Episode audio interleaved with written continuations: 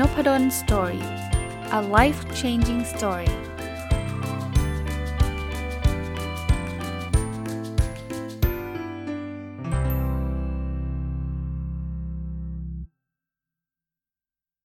สวัสดีครับ ยินดีต้อนรับเข้าสู่นพดล Story พอดแคสต์นะครับ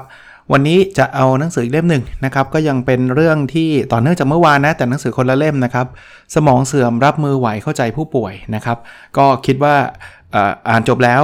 อาจจะเป็นประโยชน์สำหรับคนที่เป็นผู้ดูแลผู้ป่วยสมองเสื่อม หรือแม้กระทั่งใครก็ตามที่อาจจะรู้จักผู้ป่วยสมองเสื่อมหรืออะไรต่างๆนะครับหนังสือเล่มนี้เนี่ยคนเขียนคือคุณฮิรามัตสุรุยนะครับคนแปลคือคุณจิตระดามีเสมาของสำนักพิมพ์นันมีบุ๊กส์นะผมก็ซื้อมาอ่านแล้วก็คิดว่าจะเป็นประโยชน์นะครับเลยขอนำมารีวิวนะฮะ เริ่มต้นบทที่ 1 เลย เขาบอกว่า 5 พฤติกรรมที่เป็นปัญหาของผู้ป่วย ภาวะสมองเสื่อม อันแรกเนี่ยคือพฤติกรรมอารมณ์ร้อนชอบใช้กำลังและคุกคามทางเพศนะครับ ซึ่งในหนังสือเขาก็เล่าให้ฟังถึงสิ่งที่เกิดขึ้นว่าเออทำไมเขาถึงถึงเป็นแบบนั้นแบบนี้นะครับ และที่สำคัญนะเขาไม่ได้บอกแค่พฤติกรรมที่ที่เขาเรียกว่าอะไรนะครับเป็นปัญหานะ เขาบอกวิธีการด้วยอะผมสรุปให้ฟังสั้นๆนะครับอันแรกเนี่ยเขาบอกว่าพฤติกรรมอารมณ์ร้อนชอบใช้กำลังคุกคามทางเพศเนี่ยยิ่งปลอบให้ใจเย็นก็ยิ่งโมโหนะแล้วบางทีบางครั้งหรือบางกรณีเนี่ยอาจจะนำไปสู่การใช้ความรุนแรงได้นะครับถามว่าเกิดขึ้นเพราะอะไร เพราะว่าภาวะสมองเสื่อมเองเนี่ยทำให้ผู้ป่วยมองโลกในแง่ร้ายครับเขาจะมองว่าเขาเนี่ยได้รับการปฏิบัติที่ไม่ดีนะครับหรือมีคนประสงค์ร้ายกับเขา แล้วก็กลายเป็นคนขี้โมโหนะ อย่าลืมนะผู้ป่วยสมองเสื่อมเนี่ยมีปัญหาเรื่องสมองเนี่ยเขาจะไม่สามารถหรืออมีมีความเขาเรียกอะไรนะมีความสามารถในการควบคุมอารมณ์ตัวเองเนี่ยได้ไม่ดีนะครับ หรือบางทีไม่ได้เลยนะบางทีเนี่ยมันอาจจะมีภาวะอื่นๆด้วยที่ทำให้เขาหงุดหงิดง่าย เช่นหูตึงนะครับ ความจำเสื่อมนี้แน่นอนนะครับ ซึมเศร้าก็มีนะฮะหลงผิดท้องผูกประสาทร้อนคือคือเขามีหลายหลายสาเหตุนะครับนะ แต่ถึงแม้ว่าเขาจะลืมอะไรง่ายนะ แต่เขายังจำความรู้สึกโกรธได้นะ คือความรู้สึกเนี่ยจะเป็นสิ่งที่เขาไม่ค่อยลืมนะครับ ไม่ค่อยลืมนะ อีกอันหนึ่งที่ต้องระวังก็คือพฤติกรรมคุกคามทางเพศต่างๆนะครับ ที่บางทีก็อาจจะเกิดขึ้นได้นะ คราวนี้คนส่วนใหญ่ที่ชอบทำนะก็คือพยายามพูดบอกใจเย็นสิใจเย็นใจเย็น ซึ่งอันนี้ไม่ work นะครับ แล้วถามว่าอะไรจะ work นะครับเขาบอกอย่างนี้อย่างแรกนะ หากผู้ป่วยไม่ได้ยินสิ่งที่พูดเนี่ยให้ค่อย ๆ อธิบายซ้ำๆช้าๆนะครับ หรือถ้าผู้ป่วยเนี่ยเริ่มแสดงท่าทีโมโหเนี่ยให้เว้นระยะห่างรอผู้ป่วยจะเย็นลงก่อนนะครับอ่าถ้าแพทย์วินิจฉัยว่าผู้ป่วยมีอาการรุนแรงเกินกว่าที่ใครจะรับมือได้ก็ต้องเข้าการรักษาภายใต้การดูแลของแพทย์โดยตรง แพทย์ก็จะมีการให้ยามีอะไรต่างๆนะครับ แล้วก็ ต้องเข้าใจนะผู้ป่วยสมองเสื่อมมีโอกาสนะไม่ได้แปลว่าทุกคนนะมีโอกาสมีพฤติกรรมคุกคามทางเพศได้นะครับ เพราะฉะนั้นเนี่ยถ้าเป็นผู้ดูแลเนี่ยสมมุติว่าเกิดมีพฤติกรรมแบบนี้ก็ต้องมีการช่วยเหลือกันนะครับอย่าอย่าปล่อยให้มันเกิดขึ้นนะคราวนี้จะจะช่วยทำให้ผู้ป่วยสมองเสื่อม มีความรู้สึกดีขึ้นทำอะไรยังไงเขาบอกว่าอย่างแรกที่อาจจะช่วยทดลองดูได้นะครับ ฟังเพลงที่ชอบ หรือให้ผู้ป่วยร้องเพลงนะ ถ้าถ้าเป็นไม่ได้ถ้าเขาชอบนะครับ ถ้าเราทราบว่าเขาหูตึงไปรักษาอาการหูตึงนะครับ หรือไออาการอื่นๆเมื่อกี้ความจำเสื่อมซึมเศร้าหลงผิดท้องผูกเนี่ยคือคือไปแก้ที่สาเหตุนะก็จะช่วยได้นะครับ บางทีหูตึงเนี่ยเขาก็แนะนำว่าเครื่องช่วยฟังเนี่ยแล้วก็มันจะทำให้เขาได้ยินชัดขึ้นเนี่ยก็จะดี หรือบางทีเนี่ยเขาก็ไม่ยอมใส่ก็ต้องทำความเข้าใจเขานิดหนึ่งนะครับว่าเขาต้องใช้เวลาในการปรับตัว อันนี้พฤติกรรมอันแรกนะอารมณ์ร้อน ใช้กำลังและคุกคามทางเพศ พฤติกรรมที่เป็นปัญหาที่ 2 คือควบคุมการขับถ่ายไม่ได้ ทั้งอ่าเขาบอกงี้มีสถิติครับพวกผู้ป่วยสมองเสื่อมร้อยละ90 มีปัญหาปัสสาวะเล็ดนะครับควบคุมเรื่องปัสสาวะได้ไม่ดีนะครับแล้วอีกอย่างหนึ่งคือประสาทรับกลิ่นเขาก็บกพร่องด้วยนะ เพราะนั้นเขาก็จะไม่รู้ตัวว่าเขาปัสสาวะเล็ดนะครับเอ่อบางคนบอกใส่ผ้าอ้อมเนี่ยเขาบอกการใส่ผ้าอ้อมเนี่ย ทำให้ผู้ป่วยรู้สึกไม่สบายตัว แล้วบางทีพอไม่สบายตัวเนี่ยสิ่งที่เขาทาคือเขาอาจจะออกเดินเล่ร่อน คือเขาก็รู้สึกว่าแบบมันไม่สบายเขาอยู่เฉยๆไม่ได้เขาก็ต้องเดินนะบางทีเกิดการติดเชื้อหรือเกิดความเครียดได้ด้วยนะครับ อันนี้ก็ลองดูนะครับ บางคนอาจจะบอกว่าให้ใส่ไปเลย แต่บางทีต้องนึกถึงภาพนะ ในหนังสือเล่มนี้เขาก็เล่าให้ฟังบอกคุณลองใส่ดูทั้งวันเนี่ยแล้วคุณจะรู้เลย ว่าบางทีมันฉี่ไม่ออก มันมันไม่สบายตัวนะครับ บางครั้งที่เขาปัสสาวะเล็ดหรืออะไรต่างๆมาเขาลืมว่าห้องน้ำอยู่ตรงไหนครับ หรือลืมวิธีใช้ห้องน้ำลืมวิธีถอดกางเกง หรือถอดกระโปรงนะครับ อันนี้ก็เป็นเป็นปัญหานะครับ ซึ่งเดี๋ยวจะมีวิธีการแก้ไขนะ หรือไม่ไม่รู้สึกปวดก็มีนะ มันก็เล็ดออกมาเองนะครับปัสสาวะหรือจระอะไรต่างๆนะครับอีกเรื่องหนึ่งก็คือกระเพาะปัสสาวะที่ไม่เคยฝึกให้กักเก็บของเสีย จะทำให้มันรู้สึกปวดปัสสาวะตลอดเวลาก็ก็เป็นนะครับ มีสถิติอีกบอกว่าผู้สูงอายุเพศชายร้อยละ 5 และเพศหญิงร้อยละ 12 เนี่ย ก็มีอาการปัสสาวะเล็ดได้ ถึงแม้ว่าเขาไม่ได้เป็นสมองเสื่อมนะ ก็ไม่ได้แปลว่าปัสสาวะเล็ดปุ๊บต้องสมองเสื่อมไม่จำเป็นนะครับ บางทีเกิดจากการไอจามยกของหนักกิจกรรมที่ต้องเกรงหน้าท้องก็ทำให้ปัสสาวะเล็ดได้นะครับ หรือผู้ป่วยเพศชายเนี่ยเขาบอกว่า 20%เลยนะ 1 ใน 5 คน มักป่วยเป็นโรคต่อมลูกหมากโต ซึ่งทำให้เกิดอาการปัสสาวะเล็ดนะ หรือเข้าห้องน้ำบ่อยเกินไป ไม่ฝึกกั้นปัสสาวะก็ทำให้ปัสสาวะเล็ดได้นะอีกสถิติหนึ่งเขาบอกว่าร้อยละเของผู้ป่วยโดยทั่วไป และร้อยละร้อยละ50ของผู้สูงอายุ ในสถานดูแลเนี่ยก็มีอาการอุจจาระเล็ดนะครับ อันนี้ก็เกิดขึ้นได้นะเรื่องท้องผูกก็ต้องระวังนะครับ การดื่มน้ำไม่เพียงพอเนี่ยก็ทำให้ท้องผูก แล้วก็มีอาจจะเป็นอาการอุจจาระเล็ดด้วยก็ได้นะ หรือแม้กระทั่งการออกกำลังกายไม่เพียงพอกินข้าวน้อยทำให้ท้องผูกแล้วมีการอุจจาระเล็ดก็เป็นไปได้นะบางทีบางคนบอกย่อาหาร กินแล้วเป็นไงเขาบอกย่อาหารชนิดไม่ละลายน้ำอาจทำให้ท้องผูกยิ่งขึ้นนะหรือยาครับยารักษาภาวะสมองเสื่อม อาจจะทำให้เกิดอาการปัสสาวะอุจจาระเล็ดได้ การกินยาระบายในปริมาณที่เยอะมากก็มีอาการปัสสาวะอุจจาระเล็ดได้นะครับ หรือบางทีเนี่ยเขาไปเล่นเลยนะ ออกมาแล้วไปเล่นเนี่ยอุจจาระอะไรเงี้ยเขาเขาไม่รู้นะคราวนี้สิ่งที่คนส่วนใหญ่ทำซึ่งอาจจะเข้าใจผิดก็คือ ก็ใส่ผ้าอ้อมก็จบนะอย่างเมื่อกี้ที่ผมเรียนให้ฟังจากหนังสือเล่มนี้ก็บอกว่าใส่ผ้าอ้อมเนี่ยผู้ป่วยยิ่งไม่สบายตัวนะถ้าใส่ระยะยาวใส่ตลอดไปอย่างเงี้ยนะครับ หรือคิดว่ากินยาไปเถอะไม่ได้สนใจ เพราะยามันก็มันก็ส่งผลด้วย คราวนี้ถามว่า แล้วควรปฏิบัติอย่างไรนะครับ ก็บอกให้คิดถึงความลำบากของผู้ป่วยเวลาใส่ผ้าอ้อม หนังสือที่ผมเล่าให้ฟังก็บอกลองใส่ดูสิแล้วจะรู้นะครับ แล้วเขาจะเข้าใจนะในกรณีที่กลัวผู้ป่วยลืมห้องน้ำใช่ไหมเขาบอกว่าติดป้ายคำว่าห้องน้ำตัวใหญ่ๆ เลย เปิดประตูแล้วเปิดไฟห้องน้ำไว้เสมอ เขาจะได้เดินเข้าถูกนะครับ หรือไม่ถามผู้ป่วยบ่อยๆครับว่าอยากเข้าห้องน้ำหรือไม่นะครับ พาไปก็ได้นะครับทุก 2-4 ชั่วโมงบางทีเขาอาจจะไม่รู้สึกแต่เขา ก็ลองพาไปนะครับ แล้วสังเกตเวลาเขาด้วยว่าขับถ่ายเวลาประมาณยังไงนะครับวิธีป้องกันและบรรเทาเรื่องปัสสาวะอุจจาระเล็ดเนี่ยเขาบอกว่าใส่กระโปรง กางเกงที่ถอดง่ายจะช่วยนะครับ ฝึกบริหารกระเพาะปัสสาวะกล้ามเนื้ออุ้งเชิงกรานนะในหนังสือมีรายละเอียดนะครับ เอนตัวราบก่อนเข้านอน 2 ชั่วโมงนะครับ บันทึกการขับถ่ายในแต่ละวัน หรือแม้กระทั่งกินอาหารญี่ปุ่นนะก็บอกช่วยสม่ำเสมอนะครับ เลือกกินยาอาหารให้เหมาะสมนะขับถ่ายเนี่ยเขาบอกว่าต้องนั่งชักโครกให้เต็มก้นนะหรือนวดบริเวณลำไส้เพื่อกระตุ้นการขับถ่ายอะอันนี้ก็เป็นเทคนิคต่างๆนะครับก็เอามาฝากอีกอันนึงนะพฤติกรรมอันที่ 3 ที่ใครรู้จักผู้ป่วยสมองเสื่อมก็คงจะทราบนะครับ คือพฤติกรรมเดินเร่ร่อนนะชอบเดินไปไหนเขาไม่รู้ ซึ่งพฤติกรรมนี้ต้องบอกว่าเป็นพฤติกรรมที่น่ากังวลใจอันนึงเลย เพราะว่า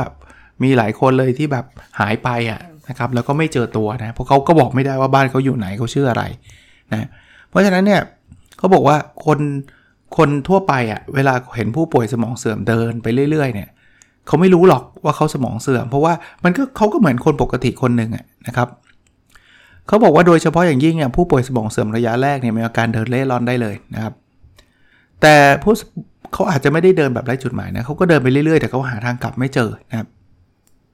ไม่ใช่แค่อาการสมองเสื่อมนะเขาบอกแม้แต่ท้องผูกหรือมองเห็นไม่ชัด ก็เป็นปัจจัยที่ทำให้คนเดินเล่ร่อนได้นะก็คือเขาหาทางกลับไม่ได้อะท้องผูกหรือว่ามองมองมองไม่ชัดคราวนี้วิธีการที่คนส่วนใหญ่ชอบทำนะก็คือบังคับให้กลับบ้านนะหรือบางทีก็กักบริเวณเลยห้ามออก เฝ้าดูแลผู้ป่วย 24 ชั่วโมงบังคับให้นั่งติดเก้าอี้ หรือติดเซ็นเซอร์อะไรต่างๆนะเขาก็พยายามหวังดี แต่เขาแนะนำแบบนี้ฮะ พฤติกรรมที่ควรคนรอบข้างควรปฏิบัติเนี่ยบอกหาสาเหตุก่อนนะครับว่าทำไมถึงได้เล่ร่อน พูดคุยให้เขากลับบ้านด้วยความสมัครใจ ถ้าถ้าเป็นสาเหตุเรื่องท้องผูกก็ต้องระวังนะครับ บางทีเขาอาจจะเดินไปหาห้องน้ำอย่างเงี้ยนะครับ ก็ก็ต้องพยายามแก้ไขปัญหา ก็เหมือนเดิมครับ ถ้าส่วนใหญ่เขาบอกว่าบางทีมันเป็นเรื่องห้องน้ำเนี่ยติดสปอตไลท์เลยเขียนประตูห้องน้ำเปิดเปิดไฟไว้เลย แล้วติดป้ายว่าห้องน้ำถ้ากลัวผู้ป่วยเขาเดินออกไปเขาบอกติด GPS บางคนบอกเออก็เขาไม่เอา GPS ไปอะเขาบอกติดไว้ที่รองเท้านะครับ ถ้าหายไปเนี่ยเขาบอกให้ตามหาภายในรัศมี 500 เมตรรอบบ้านก่อน แต่ถ้า 30 นาทีไม่เจอแจ้งตำรวจทันทีนะครับสำหรับญี่ปุ่นเนี่ยเขาก็กลัวนะว่าออกไปแล้วมันจะหนาวเพราะฉะนั้นเขาบอกว่าควรให้สวมเสื้อผ้าที่อบอุ่นนะครับ แล้ว อีกอย่างหนึ่งคือถ้ามีเพื่อนบ้านแถวๆนั้นนะพาผู้ป่วยไปแนะนำแล้วบอกเพื่อนบ้านว่าถ้าเกิดเขาเดินมาคนเดียวให้รีบแจ้งเลยนะ อย่างนี้ก็จะช่วยนะครับ หรือมีเครือข่ายพวกรับแจ้งคนหายอะไรเงี้ยก็จะช่วยนะถ่ายรูปเก็บไว้ด้วยนะครับบางทีโหมีแต่รูปเก่าเกึกเลยเขาจำไม่ได้ละถ่ายรูปไว้บ่อยๆ ถ้าสมมติว่าหายเราจะได้แปะรูปแบบอะไรที่มันเป็นรูปล่าสุดนะฮะ อีกอันนึงที่เวิร์คคือเขาบอกว่าติดชื่อและที่อยู่ไว้บนกระเป๋าเสื้อเลยครับหรือกระเป๋าของผู้ป่วยที่ผู้ป่วยต้องติดตัวไปนะครับ บอกเขาบอกว่ายังไงก็ตามเนี่ยเราไม่สามารถป้องกันการเดินเล่ร่อนได้เต็มร้อยหรอกนะฮะบางทีเนี่ยเราอาจจะพาเขาไปเลย พาผู้ป่วยไปเดินออกกำลังกายพูดคุยร้องเพลงไปด้วยนะครับไอ้วิธีการป้องกันบางทีมันเรื่องของการมองเห็นไม่ชัดก็ไปรักษาเรื่องดวงตาหรือใส่แว่นนะบริหารสายตานะครับ ออกพาออกไปเปิดหูเปิดตานอกบ้านบ้างอะอันนี้ก็เป็นเทคนิคต่างๆ มาถึงพฤติกรรมที่เป็นปัญหาตอนข้อที่ 4 นะ นอนกลางวันตื่นกลางคืนโอ้หลายคนอาจจะเจอข้อนี้อยู่เรื่อยๆนะถามว่าทำไมถึงเป็นแบบนี้อะอันแรกเนี่ยหนังสือเขาบอกว่าการนอนหลับไม่เพียงพอทำมาทำนำไปสู่อาการข้างเคียงอื่นๆ เช่น รู้สึกหงุดหงิดหรือไม่มั่นคงทางอารมณ์นะครับ แล้วบางทีเนี่ยผู้ป่วยก็จะปิดกั้นตัวเองจากสังคมนะ ต่อต้านผู้ดูแลนะผู้ป่วยที่นอนกลางวันถึงกลางคืนเนี่ยจะรบกวนการพักผ่อนของครอบครัวแน่นอนเพราะก็กลางวันเนี่ยเขานอนใช่ไหมไอ้คนที่ดูแลก็ต้องทำงานพอกลางคืนจะไปนอนอผู้ป่วยก็ตื่นอะอันนี้แย่แน่ๆนะครับ คนดูแลนะเขาบอกว่า แล้วนอนไม่พอเนี่ยอาจจะเกิดจากภาวะสมองเสื่อม หรือบางทีก็อาจจะเกิดจากร่างกายสุดโทรมไปตามวัยนะสิ่งที่เป็นวงจรที่มักจะเกิดขึ้นคือ อายุมากขึ้น กินข้าวน้อยลง ปวดเมื่อยกล้ามเนื้อ เหนื่อยง่าย แล้วก็นอนหลับไม่เพียงพอ มันก็จะวนเวียนแบบเนี้ยนะ บางทีปวดเมื่อยกล้ามเนื้อเนี่ยเป็นหนึ่งในสาเหตุที่ทำให้เขาหลับไม่สนิทนะครับ หรือหลับไม่เพียงพอนะ แล้วพอหลับไม่เพียงพอ ความสามารถในการรับรู้ ความเข้าใจก็จะลดลงนะครับพวกนาฬิกาในร่างกายเนี่ยจะสัมพันธ์กับการนอนหลับ เกี่ยวกับการได้รับแสงแดดเพียงพอหรือเปล่าสม่ำเสมอหรือเปล่าทำให้นาฬิกาชีวิตเดินเป็นปกตินะครับ คราวนี้พฤติกรรมที่หลายคนชอบทำซึ่งไม่ถูกต้องก็คือ ดูแลเลย แบบแบบติดเตียงเลยดูแลป้อนข้าวเปลี่ยนผ้าอ้อมไม่ต้องพาออกไปไหน อย่างนี้ไม่เวิร์กจริง ๆ แล้วแม้กระทั่งผู้ป่วยติดเตียงเนี่ยก็บอกให้ดูโทรทัศน์ก็ช่วยนะพาไปรับแสงแดดตอนกลางวันทำให้ห้องสว่างเนี่ยช่วยนะครับ แล้ววิธีการป้องกันเวลาอาการนอนกลางวันตื่นกลางคืน คือเขาบอกว่าลดน้ำหนักตอนอายุมากต้องระวังนะปรึกษาแพทย์ก่อน ดูแลสุขภาพช่องปากอันนี้ช่วยนะครับ กินอาหารที่เหมาะสมในปริมาณที่เพียงพอนะครับ ถ้าใครมีปัญหาสายตาก็รับการรักษาสายตา เพื่อให้ดวงตารับแสงสว่างได้มากขึ้นก็จะช่วยได้ มาถึงพฤติกรรมที่ 5 ครับ อันนี้คือพฤติกรรมของอาการหวาดระแวง เช่น กลัวจะมีคนมาขโมยของนะหลายคนที่เป็นดูแลผู้ป่วยที่เป็นอัลไซเมอร์หรือสมองเสื่อมเนี่ยก็อาจจะ เคยเจอเคสนี้นะครับเขาบอกว่าอาการหวาดระแวงเนี่ยมันเกิดจากภาวะสมองเสื่อมทำให้เขาหลงผิดนะว่าเฮ้ยกำลังจะถูกขโมยของนะครับ บางทีก็อาจจะหวาดระแวงในมุมว่าคู่สมรสจะไปหาคู่ใหม่นะครับ ไปนอกใจอะไรเงี้ยก็อาจจะมีได้ บางทีก็เห็นภาพหลอนนะครับเขาบอกว่า เอ้ย สายตาเขาปกติ สายตาปกติ แต่สมองมีปัญหาก็เห็นภาพหลอนได้นะ ความหวาดระแวงเนี่ยมักจะเกิดขึ้นเมื่อผู้ป่วยไม่สบายใจหรือมีปัญหากับสภาพจิตใจนะครับเขาบอกว่าบางทีผู้ป่วยที่ตื่นตัวง่าย นิสัยก้าวร้าวเนี่ยอาจจะเกิดจากความหวาดระแวงได้ง่ายนะครับ อาจจะเกิดแบบนี้ได้ง่ายนะคือเขาบอกว่าหลักๆเลยนะที่หวาดระแวงคือความทรงจำระยะยาวกับระยะสั้นเนี่ยมันไม่เชื่อมต่อกันครับเขาก็แบบมันมีอะไรหายไปอะเขาก็รู้สึกระแวงอะนะเขาบอกว่าบางทีเนี่ย ครอบครัวมีปฏิสัมพันธ์กับผู้ป่วย ก็อาจจะตกเป็นเป้าในความหลับว่าเอ๊ะเธอเป็นคนขโมยของฉันหรือเปล่าอะไรเงี้ยนะครับ แต่ให้รู้ว่าผู้ป่วยจำไม่ได้นะครับ ว่าคนนี้เลี้ยงเรามาตลอดบางคนน้อยใจเลยนะ ว่าแบบโอ้โหเราเลี้ยงพ่อเลี้ยงแม่ มาตลอดทำไมมาว่าเขาว่าเขาขโมยของอะไรเงี้ยคือเขาจำไม่ได้อะฮะถ้าพูดไม่เข้าหูปุ๊บเนี่ยผู้ป่วยก็จะโกรธแล้วก็ผูกใจเจ็บนะคราวนี้ คนส่วนใหญ่ชอบทำอะไรแบบนี้ฮะคือปฏิเสธว่าฉันไม่ได้ทำฉันไม่ได้ขโมย แล้วก็ตัดพอว่าไม่เห็นความทุ่มเทของฉันเลยเหรอของผมเลยเหรอของหนูเลยเหรอ คือเข้าใจนะบางทีมันรู้สึกน้อยใจอะ่ะโอ้ช่วยขนาดนี้โดนว่าไอ้คนที่ไม่ได้ช่วยเนี่ยกับไม่โดนอะไรเลยอะไรอย่างเงี้ยนะเอางี้ครับกลับมาครับหนังสือแนะนำบอกว่าควรปฏิบัติแบบนี้เขาบอกว่าไม่ต้องปฏิเสธ ถ้าเขาบอกว่าไอ้แกขโมยของฉันไปเขาบอกตามน้ำไปก่อนอ๋อเหรอ แล้วเสร็จแล้วรอให้ผู้ป่วยใจเย็นลงค่อย ๆ สื่อสาร พยายามคุยกับผู้ป่วยทักทายผู้ป่วยเสมอครับ ถ้าผู้ป่วยทำอะไรให้เล็กๆน้อยๆขอบคุณเลย ขอบคุณ แล้วบางทีเนี่ยเราพยายามมอบหมายหน้าที่ง่าย ๆ ให้ผู้ป่วยทำเช่นรดน้ำต้นไม้หรืออะไรเงี้ยนะครับ แล้วกำหนดสถานที่เก็บของสำคัญไว้นะกระเป๋าเงินเก็บไว้ตรงไหนยังไงนะครับเขาบอกว่าตอนเก็บสำคัญครับตอนเก็บให้ศบตาผู้ป่วยด้วยว่าเนี้ยเก็บไว้ในลิ้นชักนะนะครับ แต่ให้ตระหนักอยู่เสมอว่าเขามีโอกาสหวาดระแวงและเห็นภาพหลอน วิธีการป้องกันไม่ให้เกิดการหวาดระแวงนะครับ พยายามควบคุมอารมณ์ไม่ให้ตื่นเต้นหรือโกรธจนเกินไปนะครับ มันทำกิจกรรมที่ได้รับคำขอบคุณนะครับ ทักทายคนอื่น เสมอกำหนดที่ประจำสำหรับวางของที่เมื่อกี้เล่าให้ฟังนะครับ ก็จะมีส่วนช่วยได้นะครับ อันนั้นก็คือพฤติกรรม 5 5รูปแบบนะครับที่ เป็นพฤติกรรมที่เขาเรียกว่าเป็นปัญหานะครับ คราวนี้มาต่อครับ มันยังมีพฤติกรรมที่เขาเรียกว่าไม่เป็นผลดีต่อผู้ป่วยนะครับ ถัดไปคือทิ้งของที่ไม่ใช้ทั่วบ้านเลย คือบางทีมันเป็นของที่ควรทิ้งอะ่ะเป็นขยะเขาก็บอกว่าเก็บหมดไม่เอา เอาทิ้งไว้ทั่วบ้านนะครับ อาการพฤติกรรมแบบนี้เนี่ยเขาบอกว่า ยิ่งคนรอบข้างพยายามเก็บขยะไปทิ้ง ผู้ป่วยยิ่งสะสมขยะมากขึ้นอ่ามีโอกาสแบบนั้นนะครับ ผู้ป่วยไม่คิดว่าไอ้ที่ตัวเองเก็บไว้เนี่ยมันเป็นขยะครับนะคนนี้ขยะที่หมักหมมในบ้านมันก็ส่งกลิ่นเหม็นใช่ไหมบางทีอาจจะเกิดเพลิงไหม้ด้วยนะครับ แต่ก็เสียดายอะคือคือผู้ป่วยเขาเรื่องความเป็นเหตุเป็นผลเขาลดลงนะฮะระยะแรกเนี่ยเขาบอกว่าผู้ป่วยมักไม่ยอมทิ้งขยะ ต่อมาจะเริ่มวางของเรี่ยราดเลยเต็มไปหมดเลยนะเขาบอกว่า บางบางกลุ่มเนี่ยผู้ป่วยเขามีอาการเขาเรียกว่า diogenes นะครับเขาบอกว่าเป็นกลุ่มที่ไม่สนใจเรื่องสุขภาพสุขสุขอนามัยนะครับ แล้วบางทีก็มีประเด็นว่าเขาผูกพันกับของบางชิ้น ก็เลยไม่ไม่ไม่อยากทิ้งอะ่ะนะเขาบอกบางคนนะแก้เหงาด้วยการเลี้ยงสัตว์เพียบเลย แต่ไม่ดูแลความสะอาด หรือซื้อของซ้ำๆบอกว่าเขาจำไม่ได้ว่าเคยซื้อไปแล้ว กักตุนของเพราะไม่อยากออกไปซื้อบ่อยๆ นะ ถ้าญี่ปุ่นเนี่ยเขาจะมีวันทิ้งขยะเขาบอกว่าบางคนก็ลืมทิ้ง ลืมทิ้งเนี่ยอาจจะรอเป็นสัปดาห์เลยนะ แม้กระทั่งคนที่ไม่ได้มีภาวะสมองเสื่อมเนี่ยแต่สายตาและหูไม่ดีก็อาจมีพฤติกรรมเก็บสะสมขยะได้เหมือนกัน คนรอบข้างชอบทำไงฮะ บังคับคุณไปทิ้งสิ หรือบางทีก็หยิบทิ้งเองโดยพละการนะครับ แล้วก็ว่าเขาบอกขยะมันเหม็นให้รีบนำไปทิ้ง บอกวิธีพวกนี้ไม่ work ที่ควรปฏิบัติคือขอขยะ ขอเขาดีๆ แล้วค่อยนำไปทิ้งนะครับ บอกอันนี้ชิ้นนี้ขอหนูหน่อยได้ไหมอ่าเขาอาจจะเอาไปใช้สิ เดี๋ยวเขาก็ลืมครับ แต่เราไปทิ้งนะครับ หรืออธิบายเลยว่าทำไมต้องทิ้งค่อยๆอธิบายนะครับส่วนการซื้อของเนี่ยให้ผู้ป่วยไปซื้อของเองก็ดีครับให้เขาได้ฝึก แต่ต้องคอยตามดูอยู่ห่างๆนะบางทีเนี่ยเขาไม่เข้าใจว่าเป็นยังไงต้องถ่ายรูปบ้านให้เขาดูครับ ว่าเขาใช้ชีวิตท่ามกลางกองขยะนะ หรือเมื่อมาเยี่ยมผู้ป่วยก็ลองค่อยๆ หยิบขนขยะกลับบ้านไปด้วย แต่อย่าไปตำหนิผู้ป่วยนะ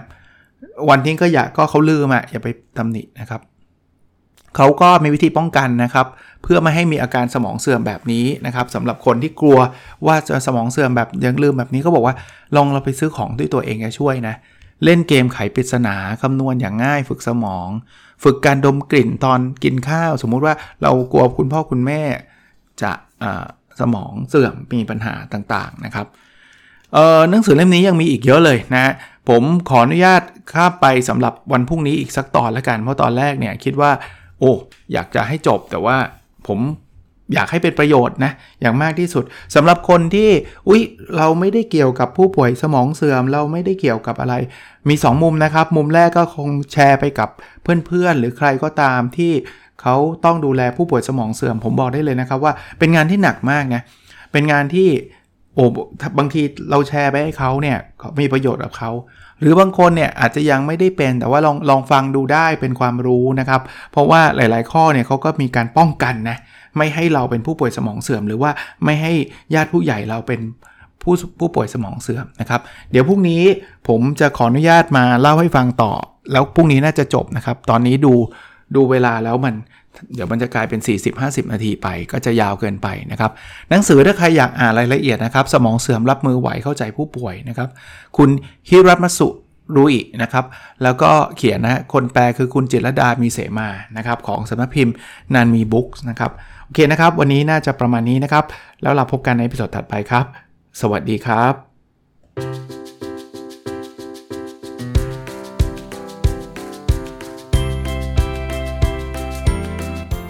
n o p ด d o n Story a life changing story